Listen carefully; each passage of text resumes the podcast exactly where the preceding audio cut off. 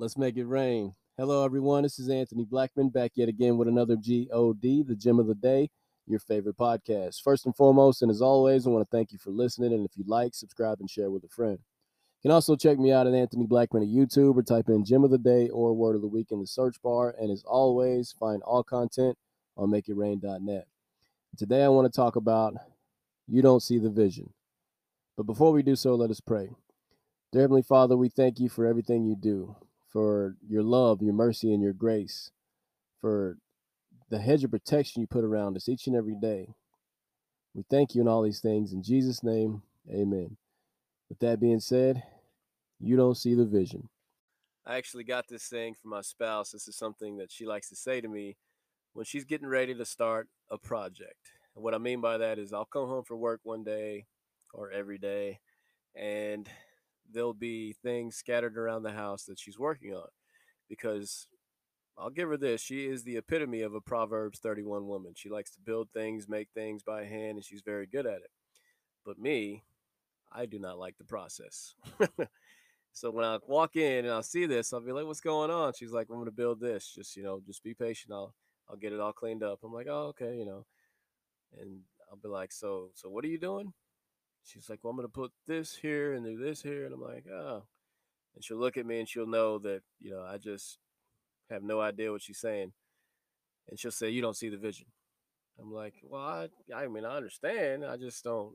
And she's like, yeah, you just don't see the vision. You just kind of walk off. I'm like, I guess I don't.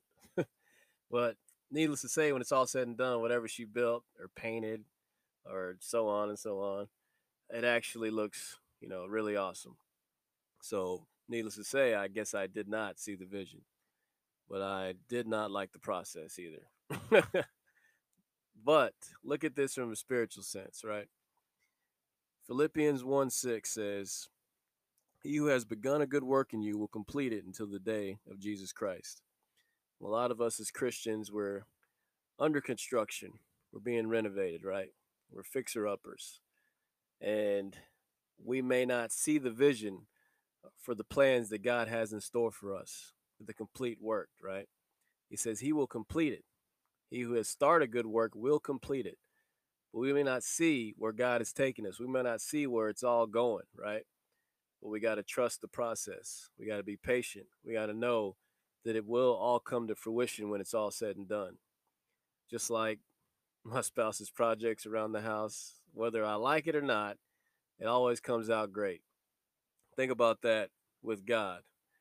God is awesome, is he not? Think about if he starts something, will he not finish it? And once he finishes it, how great will that be? Well, he started a good work on each and every one of us. So trust the process because you may not see the vision.